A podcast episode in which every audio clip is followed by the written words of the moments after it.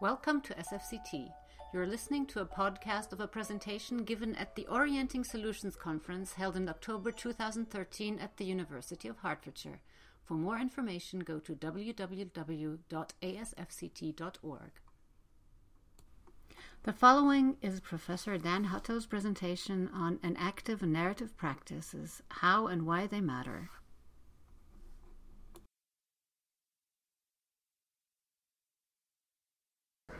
Let's um, let me let me swiftly put you in mind of some of the questions. I would love to get some of the questions that were asked, like what's a theory, as we get on to this later. I don't think one of the interesting things about Wittgenstein, I'll mention him here. Uh, I've written books on Wittgenstein.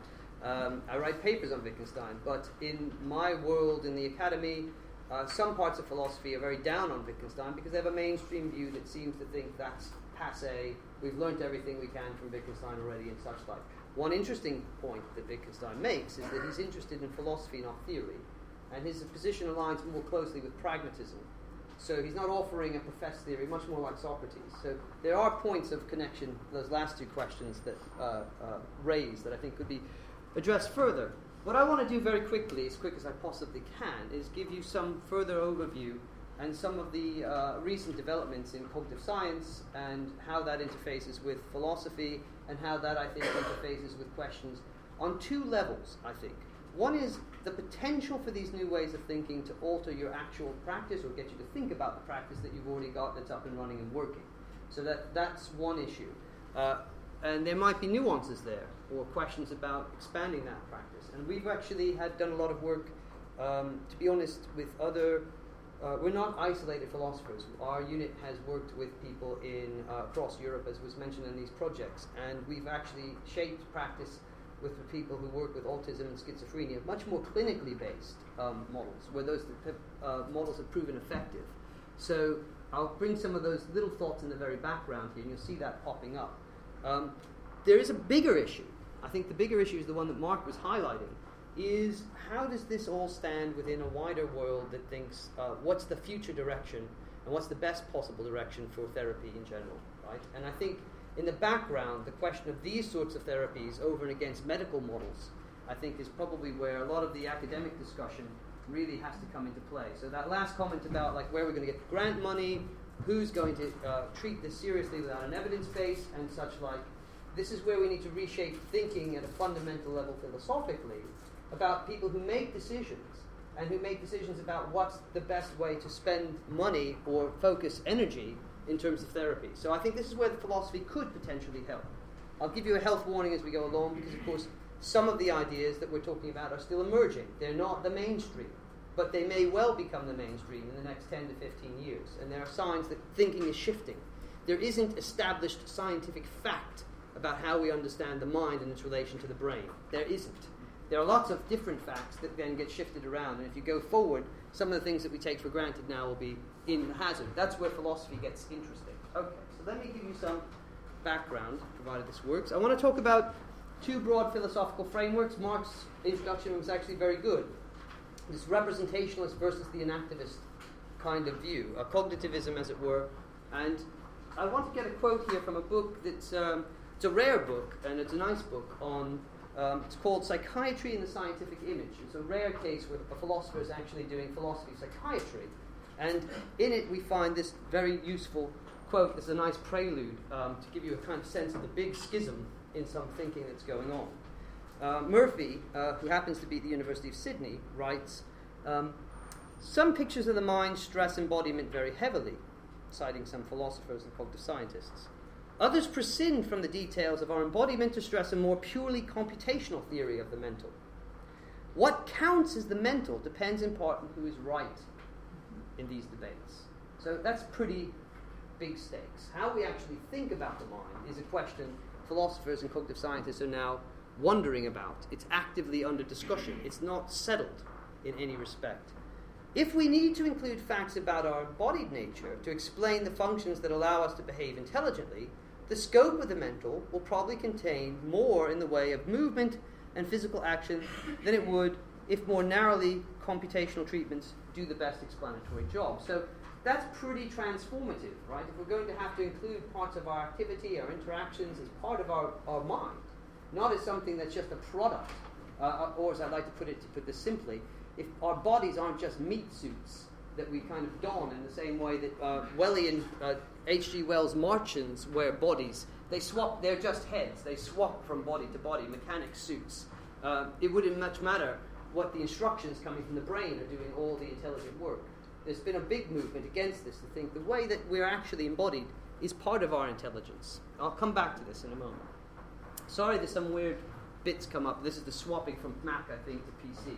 PC is obviously punishing me for having used a Mac. Uh, uh, cognitivism. Well, it's very popular and it's been the main, I'd say it is the mainstream view, and there are plenty of adherents to it. In fact, it's the dominant position about the nature of the mind and has been for a long, long time, and not just back to the 50s with Alan Turing. Okay?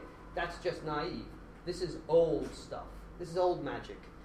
Um, today's cognitivism revives ancient rationalist thinking, a model of the mind, uh, leading, uh, it, what it does now is it leans towards a new impersonalized computational theory of the mind. This isn't Freud. This isn't subconscious. This is the subpersonal. You don't even have access to your mind. You don't. So all you're talking to other people, that's froth on the cappuccino. Yeah, the real espresso is stuff that's behind the scenes, gurring about. Okay, that's the best way I can do that quickly. Uh, how old is this? Well, it goes on much further than this, but it's really got its heyday in the 17th century. Descartes conceived of the materials of thinking as representation in the contemporary sense. And Hobbes was the first to clearly articulate the idea that thinking is operations performed on representations. As he said, reason tis but reasoning tis but reckoning. It's just mechanical adding up. So the processes are mechanical computational, and the things that they are manipulating are representations of the world. Here we have two of the dominating ideas of all subsequent cognitive thought. The mind contains and is a system for manipulating representations. Really powerful stuff. The computational theory of mind updated popularizes this, this very old idea, and by the way, it goes back further than Descartes.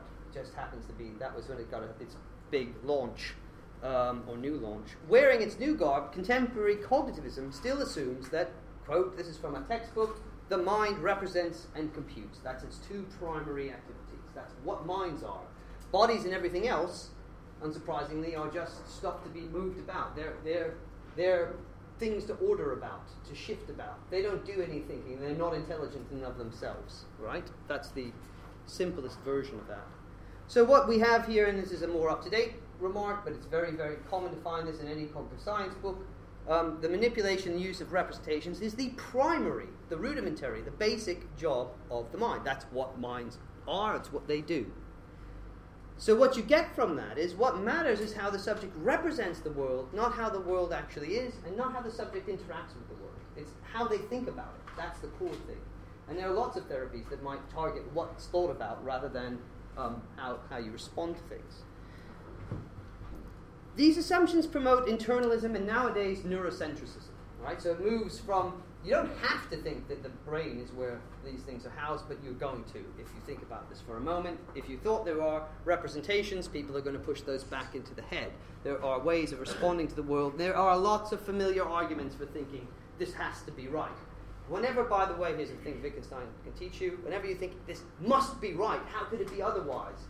That just shows you have a little deficit in your imagination right? That just means you can't think the other side of an argument.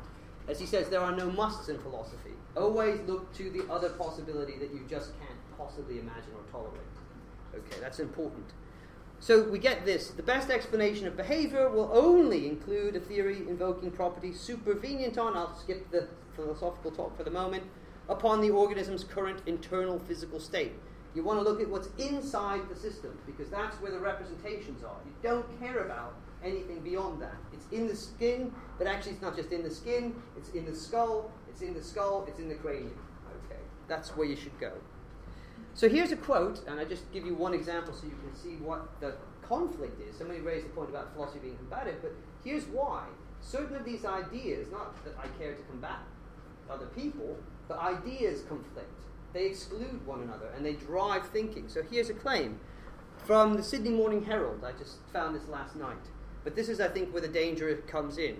These syndromes we call mental disorders are really just nothing but neural developmental disorders. When, when we begin to think of them in that way, it does change our focus, and that's important, right? This is the issue. Therapies to beat these conditions are not necessarily, uh, do not necessarily have to rely on drugs. Okay, so that's not just pharmacology. That would be the only therapy, but they could use targeted, targeted cognitive interventions. Where that's going to mean targeting the brain, and this is exactly what this paper goes on to say. We need to target what's going on in the brain by whatever means because that's where all the action is. The interaction is not out in the world, not between people, not in people's ways of thinking. It's entirely in the heads of living creatures. This is my um, PhD student's brain. Uh, she's just had it scanned. Um, I'm, I'm, um, I'm, hoping that's going to speed up the PhD. But um, so but this is the kind of thing. I mean, I have. I just like the picture of it too, where you just think this is where the you know you can imagine that's where the thinking's going on, um, and there's the finger pointing it out. You see it in every popular film. How could you avoid it? How could you avoid this in the general public when everywhere we think, you know, I can change all your memories as in total recall and send you on holiday and you can stay in your chair? I can do that. Or I can get inside your dreams and change a little idea and alter your thinking. I don't need to deal with you or your body or your idea. I can just intervene on you as a, control, as a controlled mechanism if I could just get at your cognitive representations. So this is a very pervasive idea, and you're familiar with it. It's a dangerous idea. I think it's a dangerous idea, and it's very powerful. And it drives a certain view of social cognition, not just basic cognition. Cognitism inspires a peculiar way of thinking about how we relate to others. If minds are always and everywhere representational, then understanding minds themselves, other minds, is always a matter of representing somebody else's representation. And what does that look like? Well, that inspires this very dominant view that um, the normal social cognition is made possible in some way or another by a theory of mind module, a device. I gave a lecture where I compared these to tom toms for navigating the social world. They're little, and actually it works because they're called Toms. Theory of mind is uh, um, short for Tom.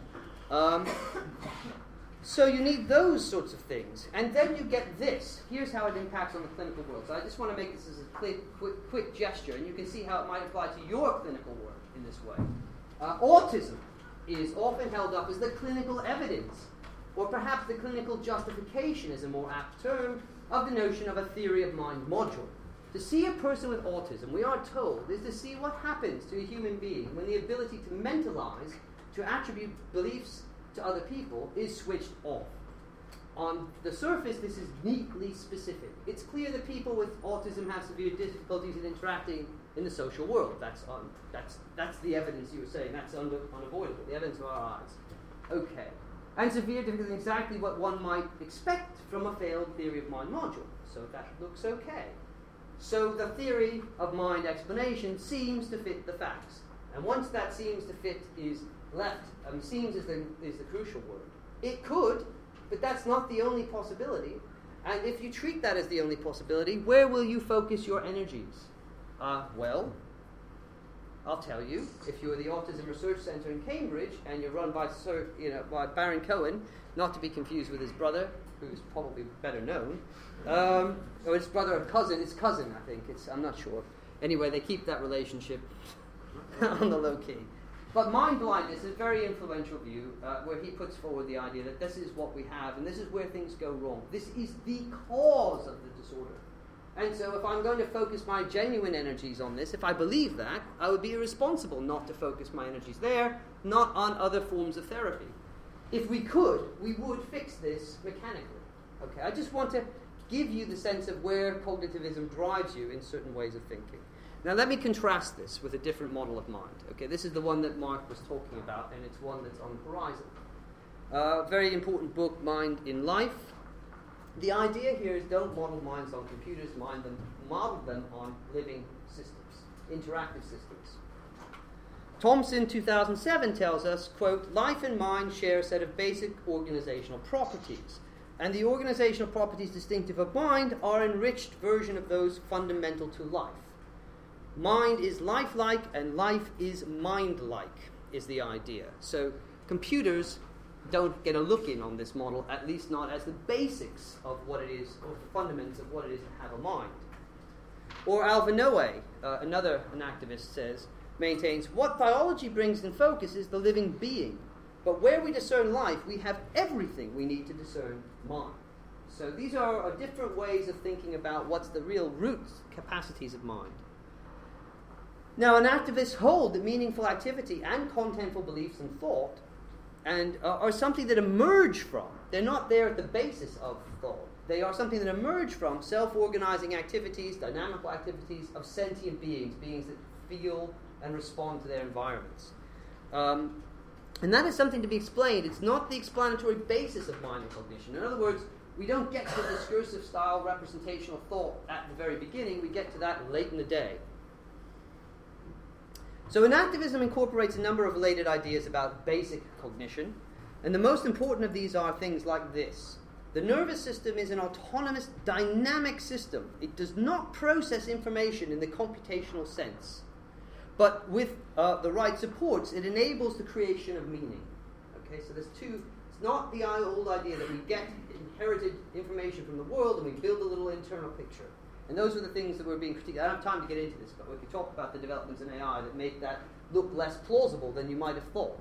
The, the traditional view has a lot of intuitive attraction, doesn't have so much practical grip when you try and build robots because they keep falling down if you try and do them the other way, and such like. Sophisticated cognitive processes and structures therefore emerge from appropriate interactions with the world and with others. Okay, we a lot to spell out when we figure out what appropriate and what those interactions would look like. A cognitive being's world is, importantly, not an external realm represented internally in its brain. You are in this room interacting with parts of it right now. You're not just representing it hallucinatorily. Yeah? Even if you get it right, you're still not just representing me. You're interacting with me. That's the difference. Okay? Very different, totally different picture. If you could just think that way through. Two different views. There's somebody sitting next to you. I can reach out touch you and interact with you, and there you are. On the other view, I just thought I interacted with an representation. If I can try to make the contrast vivid, okay? Tell that to my wife. uh, uh, she might like that better. But anyway, uh, enactivism offers, therefore, an antidote to these approaches to mind that, quote, take representation as their central notion colourful cover. I wouldn't have gone with that, but there we go. Okay. And it's not as if there isn't some movement here. This is uh, that was 1991. Nowadays, there are plenty of people who are becoming more and more skeptical of the story, and with developed reasons. These aren't just these are soundbite quotes, but they're taken from huge books that are very complex that argue these points carefully. Um, here's the conclusion from William Ramsey: Something very interesting is taking place in cognitive science cognitive science has taken a dramatic anti representational turn. That's 2007, actually. I forgot to note that. Uh, 2009. Despite the fact that one can cook up a representational story, once one has the dynamical explanation, the representational gloss does not predict anything about the system's behavior that could not be predicted by dynamical systems alone. Now, that's a strong claim, and the arguments here will be that's where the science is going to go, and that's going to shift our thinking naturally. But look, and here's more. These people actually are cynics about embodied cognition, or were so. Now they make claims like this Embodied cognition is sweeping the planet. There is a substantial evidence in support of the pervasive occurrence of embodied cognition. Um, cognitive science has become, embodied cognitive science has become an industry. Now, those are, check the dates, more recent, and we're slowly, I think you're seeing a trend in, in thinking, shifting in a certain way. Now, don't get me wrong, what I'm peddling to you is a radical shift, and it's not always well received. But I think this is not the mainstream, it's the slipstream. This is where things will go if the arguments go the way they ought to go. So, this is a recent review. I've got positive reviews too, I'll put up the negative one. So, a recent review of my book um, starts out like this, but you can see the conflict. These two ideas cannot live together. Somewhere embodied cognition took a wrong turn, and nowhere is that more evident in my book, along with uh, my co author Erik Myin. Um, the authors of this slender book defend a thesis that would not only repudiate all of cognitive science to date, but that would also require a thorough reconception, reconceptualization of mentality and psychological processes. They deny what seems undeniable. Of course, we aren't the only. Huh? What happened there? Nothing. He was the seams. yeah, he's stuck in the seams. That's true. Uh, he couldn't just say it's undeniable because he would get slapped. Um, but um, nonetheless, and we get slapped by the fact that many people have denied it. Many traditions of thought, Wittgenstein, you know, they're grand traditions. So there is one Cartesian style way of thinking that is opposed to everybody else, and it's been running the show. Uh, and this challenges it. So that's why you're looking to friends down the ages and different places in philosophy to make these points. It's not going to be a simple, straightforward thing. And I can certainly say this, I have to say this, I'm afraid. Just allying yourself to these kind of views ain't going to just win you points. It's a long term discussion. But I think it could actually win you grant funding because this is an interesting and a developing field. Okay, so this is not a just straightforward, there's no easy where to turn. And if you went with the other guys, you get slapped by the new developments. So it's no way that you can just say, what do the people come back to your point? Nobody can look and say, what does what's the truth about the mind? This is an ongoing, long-term debate. Okay. Radical enactivism assumes that cognition, this is the important central idea, is not all of a piece. It's a pluralist idea. It just thinks that there are many forms of cognition, like there are many forms of living systems. That mentality is not always and everywhere, and certainly not at its root, a matter of representing or a matter of having contents in your mind. Now, frankly, when I put it like that, most people don't find that utterly shocking and unthinkable unless you're already wedded to a certain theory. Uh, so it's usually not such a horrible thought uh, or impossible thought, um, but for some quarters it, it, seems so. What does that all mean? Well, um, well, it means things like this: it, mental basic cognition does not involve contentfully representing the world. Um, biologically basic minds are naturally extensive. They're not just all in the head. They reach out to the environment and they interact over time with the environment. They're not they're not trapped in a kind of, as uh, Andy Clark likes to put it, the magic membrane of the, of the cranium. Right? That's the idea.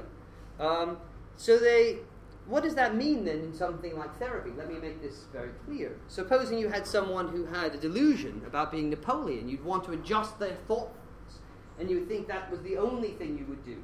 But actually, many of the ways in which we engage with the environment would not be about going at representations about how you think things are, uh, as opposed to do sometimes doing something like changing somebody's attitudes requires changing perhaps their environment, literally, right? Changing some feature of their environment about what they are interacting with, the kinds of things, changing their space, in fact.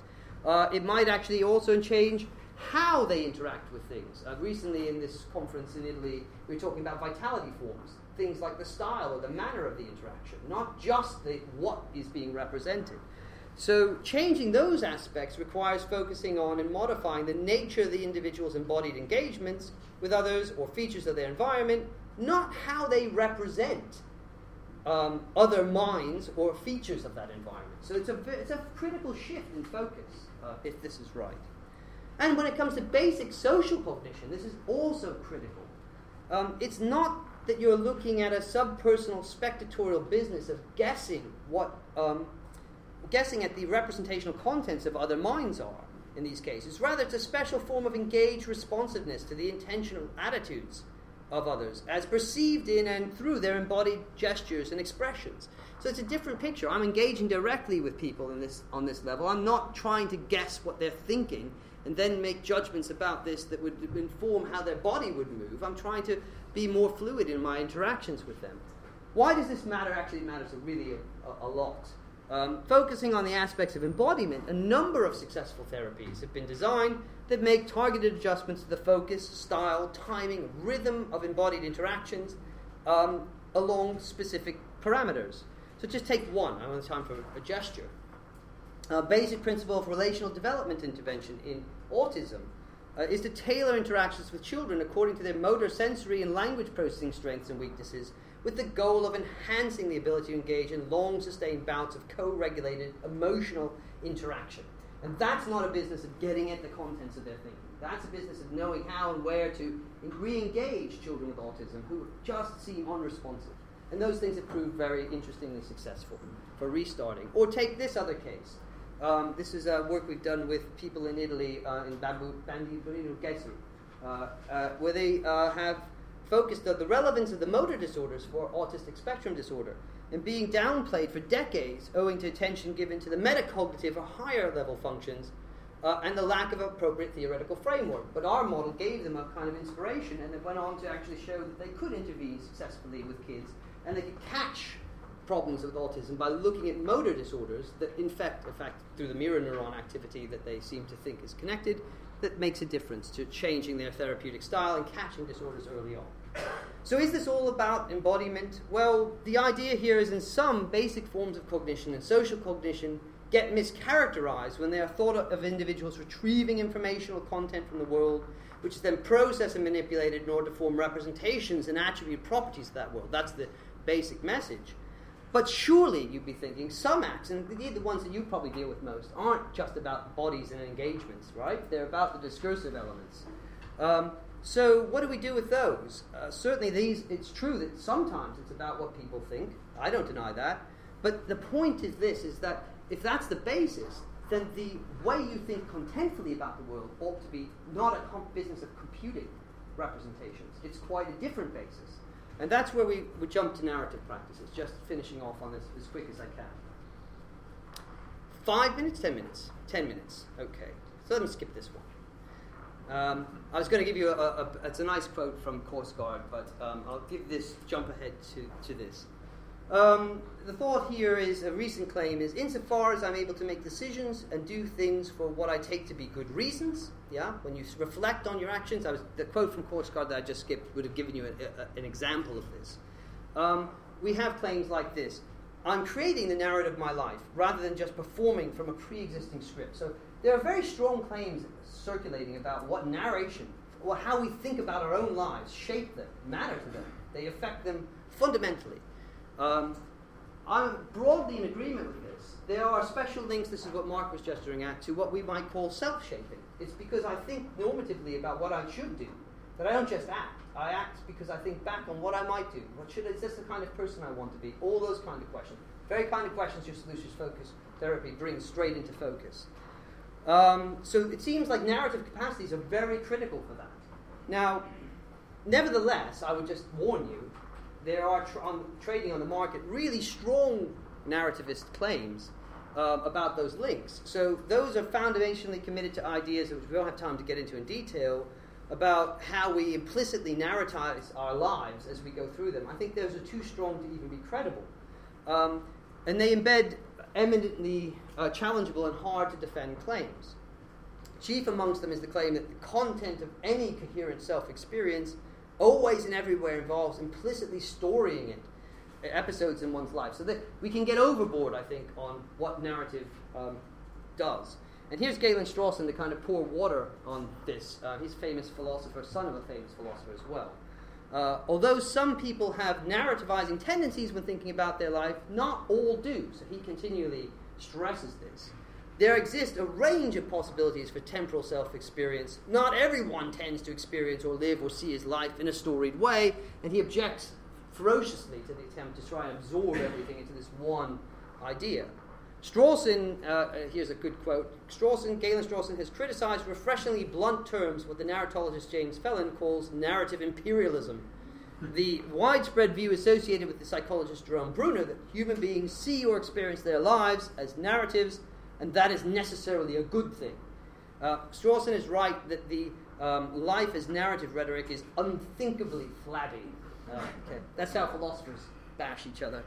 Uh, um, there are compelling reasons to be suspicious, I think, of strong narratives. I won't be able to detail them here. They're in my recent paper. But those are not reasons, and this is what I really want to do, separate these two ideas, not reasons for denying that narrative capacities play a central role in enabling self understanding and self shaping. So we can just tone down some of these claims. There are weaker versions of this narrative self shaping hypothesis, versions that steer clear of strong narrativism's problematic um, commitments and excesses. It's easy to find that. And so I just want to keep babies and bathwater, you know, together. Um, the, uh, here's a quote from Peter Goldie, who died recently, but he was a very, very uh, good philosopher working on this.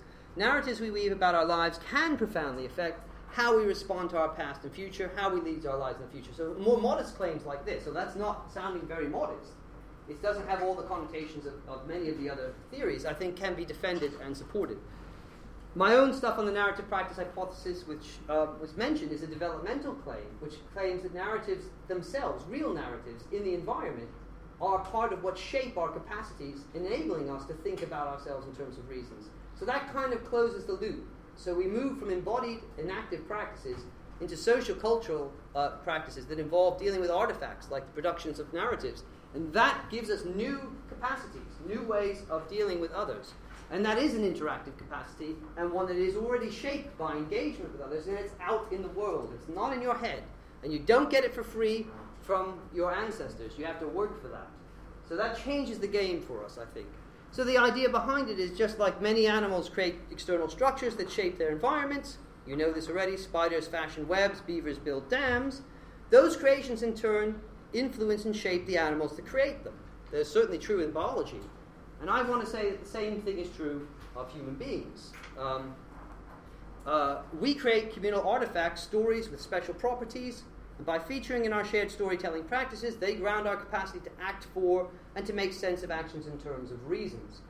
And recent work uh, in cognitive science has been going this way under the he- he- uh, heading of scaffolded mind hypothesis and uh, a new book by Kim Sterelny called The uh, Evolved Apprentice. We learn through evolved, you know, we, we gain our most important skills by being incorporated and brought into existing practices.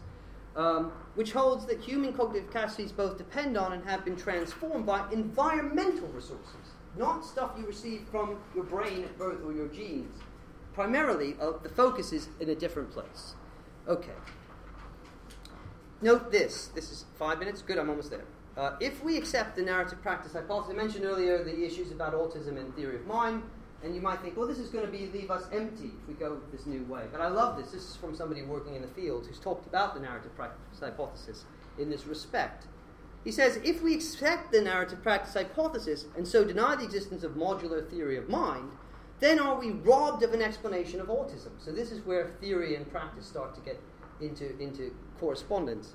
The answer is no, because the theory of mind explanation reveals itself never to have been a sufficient one in the first place. So the idea that it looks like is very compelling might also be misleading us systematically about how best to, to direct our resources to deal with these sorts of problems. And we get this a lot. What, la- what later looks like a mind reading deficit may be the result of dynamic process in which the child's lack of emotional interaction has intensified specific early sensory challenges and derailed the development of critical social, emotional, communicative, and cognitive capacities preventing them from engaging in the kind of social cultural practices that give them the capacity to think about themselves in certain terms, rather than the failure of a mechanical module. So, this is why this starts to make a big difference. Which of these two views, as James would say, philosophically is right, will matter crucially to where we spend our energies and efforts therapeutically. Okay, that's the idea. So, clinical practice, I'll leave you with two thoughts, and actually, I will finish on time. Um, Here's the idea. Against the rationalists, I like this little quote from Dennett arguments, no matter what, how watertight, often fall on deaf ears. I am myself the author of arguments that I consider rigorous and unanswerable. Me too. But uh, that often do not so much as get rebuted or even dismissed as simply ignored. I want to play a more direct role to change what is ignorable by whom. For this, I have to use more artful methods. I have to tell a story. You don't want to be swayed by a story, well, I know you won't be swayed by formal argument, and you won't even listen to a formal argument for my conclusion. Now, the idea here is, I think, in solution focused therapy, it's probably not an accident that there's a relation with narratives.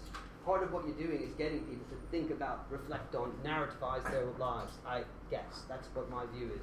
So I think this is not an accident you don't use argument, or they don't give you argument in order to kind of convince themselves about what's important to them. Okay. One last final thought, uh, and I my proposal would be that's no accident, by the way. Um, one final thought, I can't resist. Now I get to bring him on stage, Wittgenstein, for just one moment. Always in the background. Very important comment he makes. If life becomes hard to bear, we think of a change in our circumstances. But the most important and effective change, a change in our own attitude, hardly even occurs to us. And the resolution to take such a step is very difficult for us.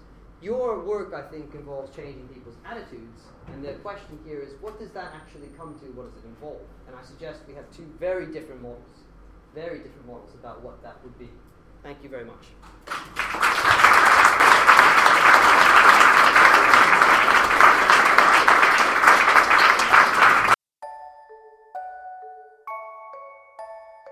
We hope you enjoyed the podcast. Please come back for more. Again, more information is available at www.asfct.org.